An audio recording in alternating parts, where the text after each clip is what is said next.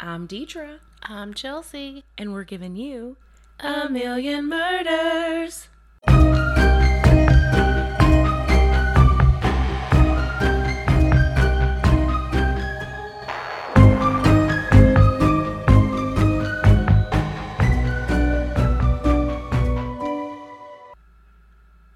Hello. Hello. We are back, everybody. Um, I'm just gonna go ahead and get right into it. So, today I am not doing a murder. I'm doing more of a true crime case. Um, this is about the two Jennifers and their survival stories. So I'd heard about these two cases. One because of my favorite murder, um, and then the other one was just like some random Facebook or like YouTube video that I came across, mm-hmm. and it kind of told the almost the end of the story at first, and then I was like, "What?" And then I got completely invested into it, and then realized that these two cases, their names are Jennifer. So I'm like, "This is the two Jennifers," hmm. and I'm gonna cover them both. Okay, so First, we're going to start with Jennifer Schuett. In August of 1990, Jennifer Schuett was eight years old and living with her mother Elaine, who was a single mom. She was about to start third grade at Sybil Nagel Elementary School in Dickinson, Texas. She always slept in her mom's bed, but her mom asked that she slept in her own bed that night. Sometime during the night on August 9th, a man entered her bedroom through the window and took her. When she woke up, he had told her that he was an undercover police officer and put her in his car. So while she's asleep, he grabs her, and then at mm-hmm. some point she wakes up, you know, and he's like, It's fine, I'm an undercover cop, and he puts her in the car. After driving for a bit, he stopped in the parking lot of her school. When he offered her candy, she refused. Jennifer knew that things weren't adding up. He told her that her mother would come to pick her up, but that never happened. Instead, he drove further on into a field. And trigger warning. Her attacker held a knife to her throat and asked if she was scared. He then choked her and sexually assaulted her. She was dragged into the field, and then at some point, when she was unconscious, he slit her throat. Hmm. The man left her there thinking she was dead, but Jennifer survived. She laid there for more than 12 hours, unable to move or scream, but she survived. She was found by children playing in the field the next day and was airlifted to a hospital. Yeah, so I mean, just out the gate, just a horrific crime happening. And she was left for dead, and then she wasn't found until the next day. You know, luckily it wasn't, it's Texas, so it's not going to be super cold until like December, January. Because, I mean, if this was like Kentucky, Yeah. There ain't no telling. yeah, yeah, you never know. I mean, it's November and it's snowing today, so and it was 73 yesterday. Literally, this is not a joke. For those of us who live here, y'all know. Um, so yeah, she's there lifted to the hospital. At the scene, the police found Jen's clothing along with a man's underwear and t-shirt. The DNA evidence was too little, and the authorities were limited by technology of their time. Back at the hospital, Jennifer was told that she could not speak because of her injuries. She never gave up. She started writing down everything she remembered from that night, including the brand of cigarettes he smoked and his name that he told her, which was Dennis. Mm-hmm. Jennifer wrote that on the night of her abduction, she was wearing a pink t-shirt and white underwear, white underwear with blue roses. I was asleep. A man opened the window and grabbed me. I remember writing down just every little detail that I could remember, everything that I thought would help in finding him, Jennifer Schuett told 48 Hours. She wrote the man was white, wore glasses, had a sharp knife, and had one or two green tattoos. He had a black mustache and was in his 30s. He had me sitting on his lap as he was driving and held me there. He tried he's trying to calm me down, telling me everything's going to be okay. I'm an undercover police officer. He said he was an undercover cop, big gun. He said, I don't have my gunner badge right now, she wrote at age eight. Jennifer Schuett was able to describe the man's vehicle for police as two doors, a yucky bluish color. I remember saying that he looked greasy and that he may have had a scar or something on his face. And I remember writing down that there were beer cans in the car and there were cigarettes and the brand of cigarettes that he had. She wrote some of the cigarette packages were gold and white and some packages red and white. She worked with a forensic artist to develop a composite sketch. Jennifer was discharged about two weeks later, and she got her voice back too. But the investigation was not doing so well. After a point, the leads stopped coming through, and as the years passed by, the case was handed over to different investigators, but with no results. It wasn't until 18 years later those things would change. Hmm. So, I mean, this child has overcome so much already. She's eight years old. She's had her throat slit. She can't speak, but she finally gets her voice back. Mm-hmm. So, I mean, it's just like a miracle that she even made it through. Yeah. And she's made almost a full recovery. Mm-hmm. So, with the technology improving, even a small amount of DNA was enough to put it in the database to look for a match. The evidence from the case was sent to the FBI lab in Quantico, Virginia. In September 2009, they got a hit on the DNA. The attacker's identity had finally come to the forefront. It was Dennis Earl Bradford. He was convicted in 1997 for kidnapping and assaulting a woman, and his DNA had been in the system ever since. So this happened in 1990. So seven years later, you know, he gets convicted for this kidnapping and assault. And uh, he was never identified as a suspect in Jennifer's case because he moved to Little Rock, Arkansas, where he was caught six years later after committing a similar crime where he kidnapped the woman and he. This is all a trigger warning. Okay, raped her at knife point and slit her throat, telling her he was going to kill her. That victim survived as well and was able to provide Bradford's tag number to authorities. Wow. Yeah. According to CNN, Bradford was originally charged with attempted first degree murder, but prosecutors took the murder charges off the table for some reason. So I don't know what happened. Yeah. I don't know if they thought they didn't have enough to convict him of that and they didn't want to lose the case or what.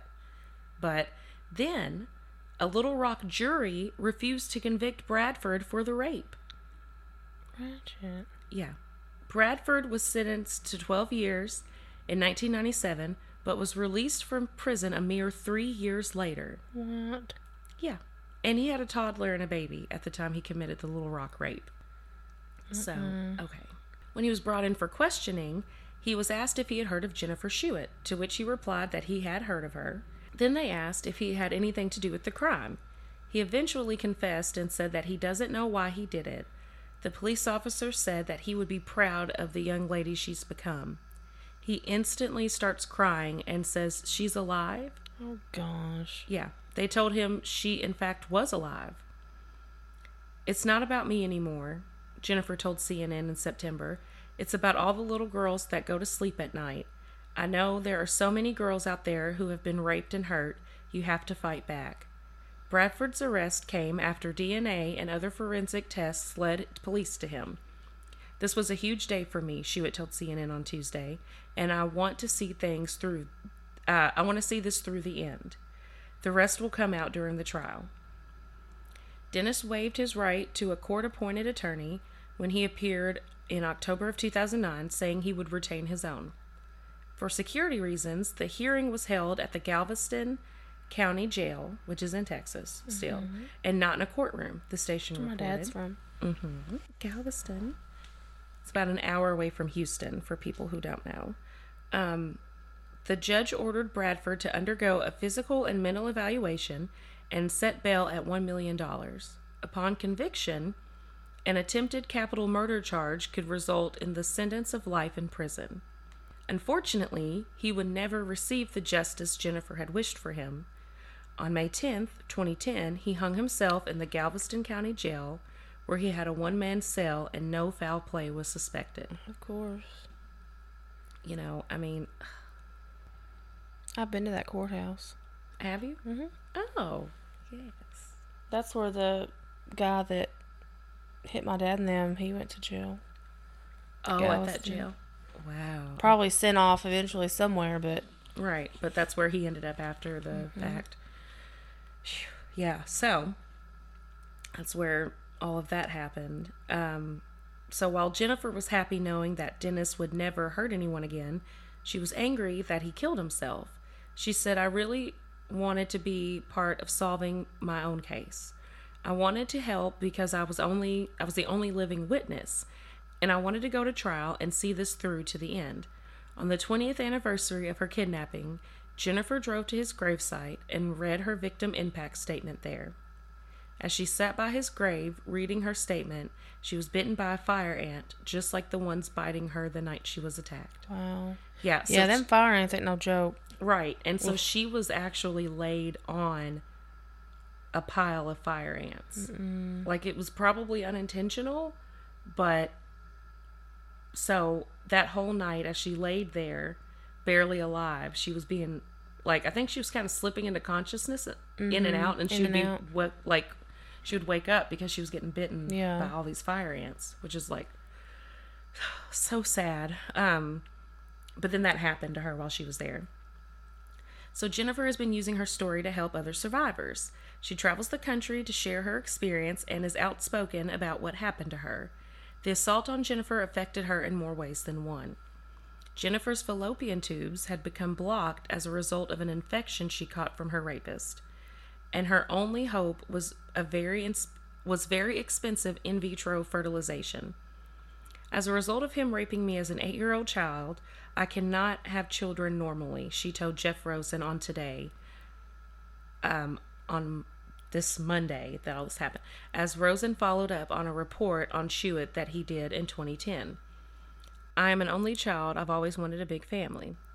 Enter Dr. Craig Witz, a Houston fertility specialist who offered his clinic's services to Schuett and her fiance for free, which is such a big deal because Oh, yeah. in vitro is so expensive. Mm-hmm. So it was really sweet that he did that. And it's sad that it's so expensive. Yeah. Like, you know, but I mean, it's such a huge process and all the medications and all the stuff you have to go through. I mean, it's like part of it's at least like 20 grand for, you know, to go through all of this for all the medications and stuff. So they're getting it for free. And to Witz, it was a way of trying to help repair the damage. It was without any thought, for God's sakes, what can we do to help this person and try to make things right? Witz said her story really is a story of survival. Witz's treatment worked. The pregnancy was moved. The pregnancy has moved Schuett closer to being able to put that horrible night in August of 1990 behind her. She thought about what she'll say when her little girl is old enough to hear the details of the crime. I always sought justice for myself and for others, she told Today. So I hope that my whole experience, she can see that, you know, I kept going. And I hope that she learns from that and always stands up for herself and what she believes in. She named her daughter Jenna, and she later had a little boy she named Jonah. She is living a happy life with her two children and her partner, Jonathan Martinez. Mm-hmm. So, I mean, she literally fought and fought and fought for her case. It got, mm-hmm. it stayed cold for a long time. And finally, DNA caught up, which we love to see. We love to mm-hmm. see it. Recently, like within this month, which this is probably going to air in December, but in November, you know, the Lady of the Dunes case mm-hmm. has been partially solved. We now know who the Lady of the Dunes is after, you know, years, decades of not knowing who she was, of questioning all that stuff. Like they now know who the Lady of the Dunes is, and now they're going forward to help solve her murder because they at least have identified her. And that took place in New York, and she ended up being from Tennessee. Um, I haven't looked as much into it, but she was from Tennessee. Um, I don't think very far from us, being in Kentucky. Like she wasn't as far away as other, you know, places Yeah. in the state.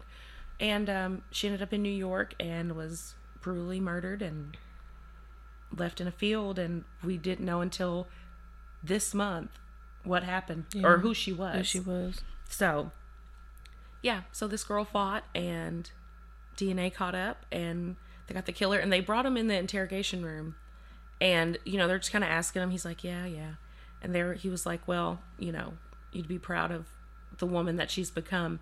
And i mean he just puts his head in his hands and starts bawling. And he's like she's alive. Because i mean he thought he killed her. And he mm-hmm. just moved on but he just kept on doing these things. Yep. so he obviously has issues you know and then he completed suicide and you know justice wasn't served but we did at least find out Who did it? yeah, you know, so, but she survived and she has two babies now and it's fantastic. So that is the story of Jennifer Schuett.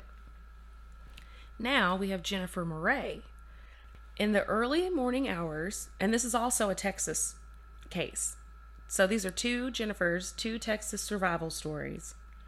So here we go. In the early morning hours of April 15th, 1995, they also have them like five years apart from each other. yeah. So that's crazy. Um, Jennifer Morey returned to her Houston apartment after spending the night out with friends. The 25 year old lawyer lived alone in an apartment complex that boasted a wide range of security features, including an 8 foot tall fence around the perimeter and on duty security guards on the property at all times. So, very safe place, Yeah. or supposed to be Yeah, supposed to be. you know. And I wondered if I knew where these apartments were when I lived in Houston. I was like, did Oh, I yeah. see them? But Houston's huge, so you never know. Morey finished uh, getting ready for bed and quickly fell asleep. I believe I was in a very, very sound sleep when I felt suddenly, as I'm coming awake, someone on top of me. Hmm. Someone with their body weight pressing down and holding my body down and grabbing at my underwear and trying to yank them off. And I was very befuddled. I didn't know what was happening. Struggling in the dark against this attacker, Jennifer Morey had a terrifying revelation, or realization. And I reached my hands up, and I feel this knife that's being held against my throat, she said. And it was the clearest thought that went through my brain and woke me up. Oh, I'm being raped. With adrenaline pumping, Morey began to scream and fight and kick at her unknown assailant. She says that her fighting back enraged the man on top of her and he stabbed her on the mm. right side of her face. Yeah. At that moment, she believed he cut her eye out. I mean, I just can't even imagine. No. this is this is rough. So you know for anybody who has trigger warnings with you know sexual assault you i mean i know we're halfway into it at this point but you may just want to skip this if you need to and we understand. Um i took a very hard blow to my right eye. This was just this ex- there was just this explosion of blood like a hot waterfall just pouring out after Morey was stabbed, she says that she found her resolve to fight for her life. I just felt like I have to get him off me, she said. I have to stop this. I cannot be raped and I cannot be killed. She continued to fight back and scream, but the man went for her throat next. I didn't think of what the next step could be, not until my throat was slit, hmm. Morey said. When my throat was cut, then I knew that was the first time that I thought that I'm going to die. I didn't want to die. I just wanted to get out of there. And I would have done anything to live at that moment. As Morey bled profusely from her neck and face, her attacker dragged her across the room and into the bathroom. He left her there and went back for his knife. Somehow, she remained conscious and was thinking fast. Her bathroom didn't have a lock on the door, and she knew she wasn't strong enough to keep the door closed while standing. So instead, Jennifer Morey sank to the floor, pressed her back against the bathroom door, and put her feet against the tub so that she could use all the strength in her legs to keep the door shut. And I just push and hold as hard as I can, she said. At that moment, or moments, suddenly it's quiet. Morey could hear the man move in her apartment. Morey could hear the man in her apartment walking around and moving items. She grabbed a roll of toilet paper and held it against her neck as she waited to see what he would do next. Then I hear the sound of his pants zipping up, just the zipper going up, and I keep waiting in there, and I'm bleeding so profusely. After some time, Morey couldn't hear the assailant in her apartment anymore, and she knew she had to make a choice.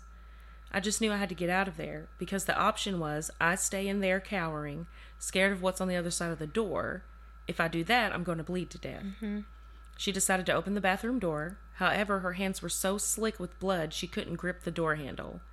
Then she realized the door was jammed shut because she had pressed so hard with her legs. And I had another one of those thoughts, and it was I've survived the attack, but I'm going to bleed to death in here because I can't open the bathroom door. Ugh, I mean, just. Just a lot. Like, it's like, okay, well, I've survived it, and now I can't even get the Can't door get open. out, yeah. And now I'm just going to die in here. Um, but with enough persistence, Morey wrenched the door open and crawled out. She tried to turn on the lights, but they didn't work. The man had cut the power to her apartment. She then went to the landline, but he had cut that too. Lord. Yeah, because I mean, because back then, 95, it's a landline, your power's out. Oh, well, you can still use your phone because the phone wiring is all underground. Mm-hmm. But um, he had cut that too. So, I mean, he had really planned this out, Yeah. you know. Fortunately, Morey had a cell phone in her apartment, which, like, 1995, Yeah. having a cell phone, honey. Mm-hmm. Okay, but she's a lawyer. So, Yeah. different situation. You know, 1995, we did not have cell phones. Um, this is a big city. Not at four. She's successful. Yeah. You know, I didn't get one until I was like 12, and that was back when the Nokias were there. So, I mean, that was still a very early model of cell phone. Just hold. Yeah. it is what it is. So she found it and she dialed 911. This is what transpired. So this is like a script from the it's like the actual script from the 911 call. Please help me. This guy just tried to cut my throat. Ma'am, there's blood everywhere. I'm covered in blood. He knew my name.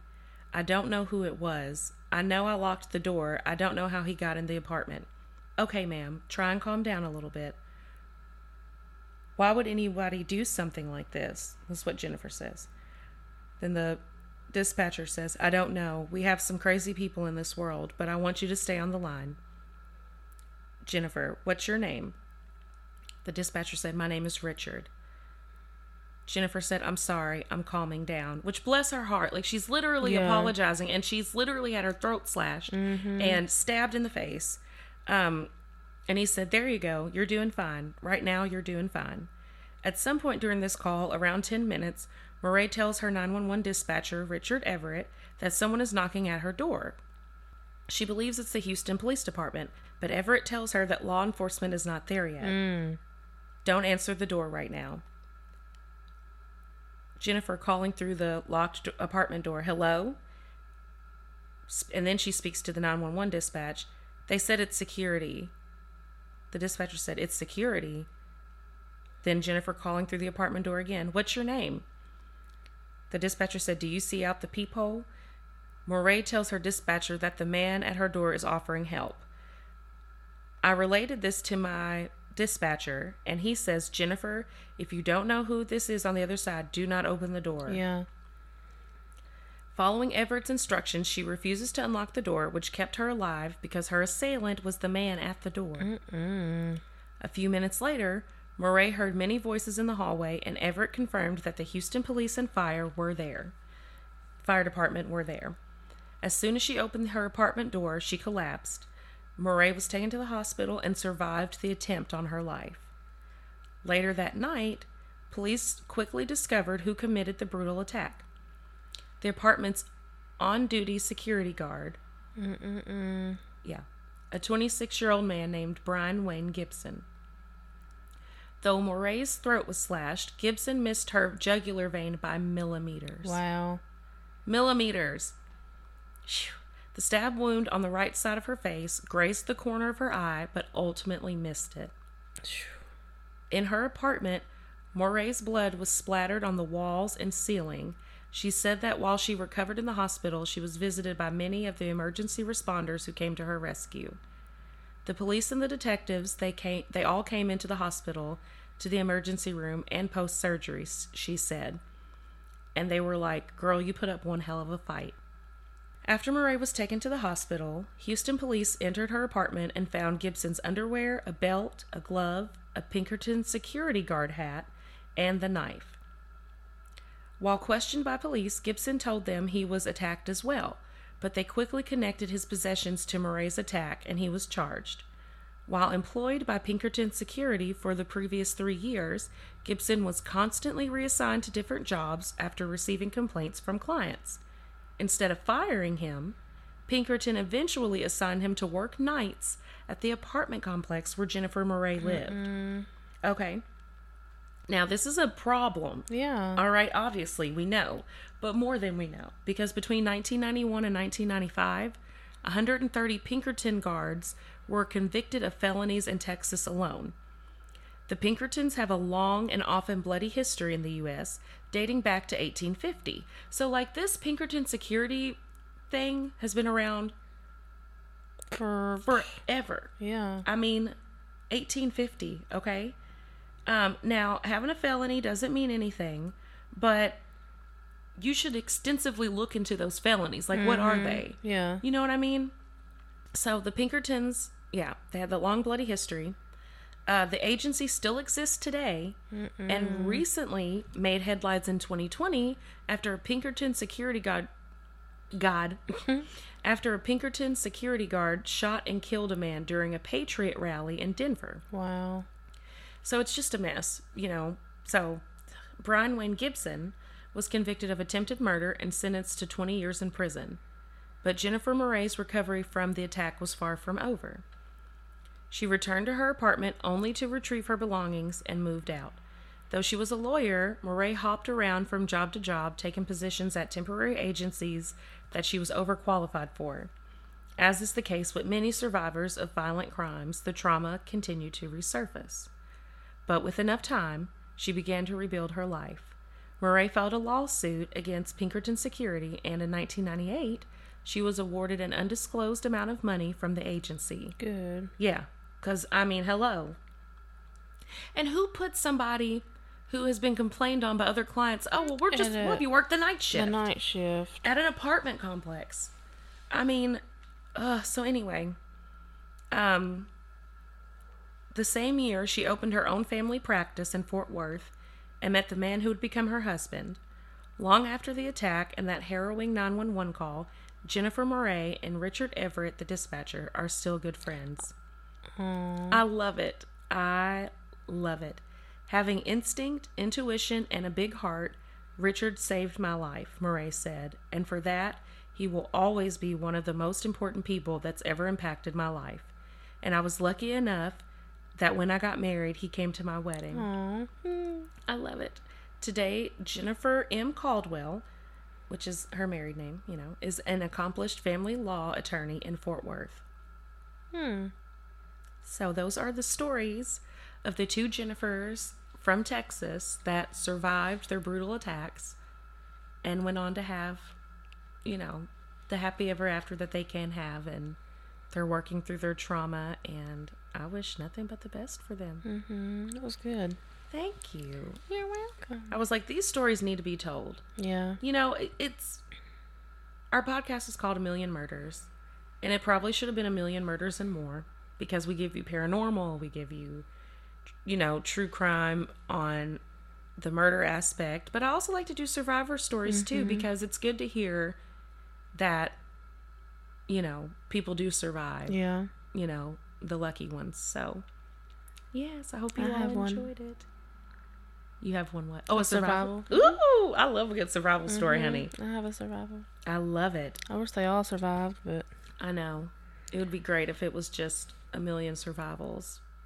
But yes, so that is it for me today. If you have any questions, comments, concerns, send them in to us. If you have stories, please send them in to us at a million murders at gmail.com. and you can hop onto our Instagram and check out the pictures of the places, people, and things. people, places, and things. Yes. The Um. You can hop on our Facebook page slash group, interact there, or Mm-hmm. sometimes we post stuff. We try to post as much as we can, but so yeah. Yes. So thank you all for tuning in. And we hope you come back for. A oh, oh. million. And we hope you come back for A million more. Bye. Bye.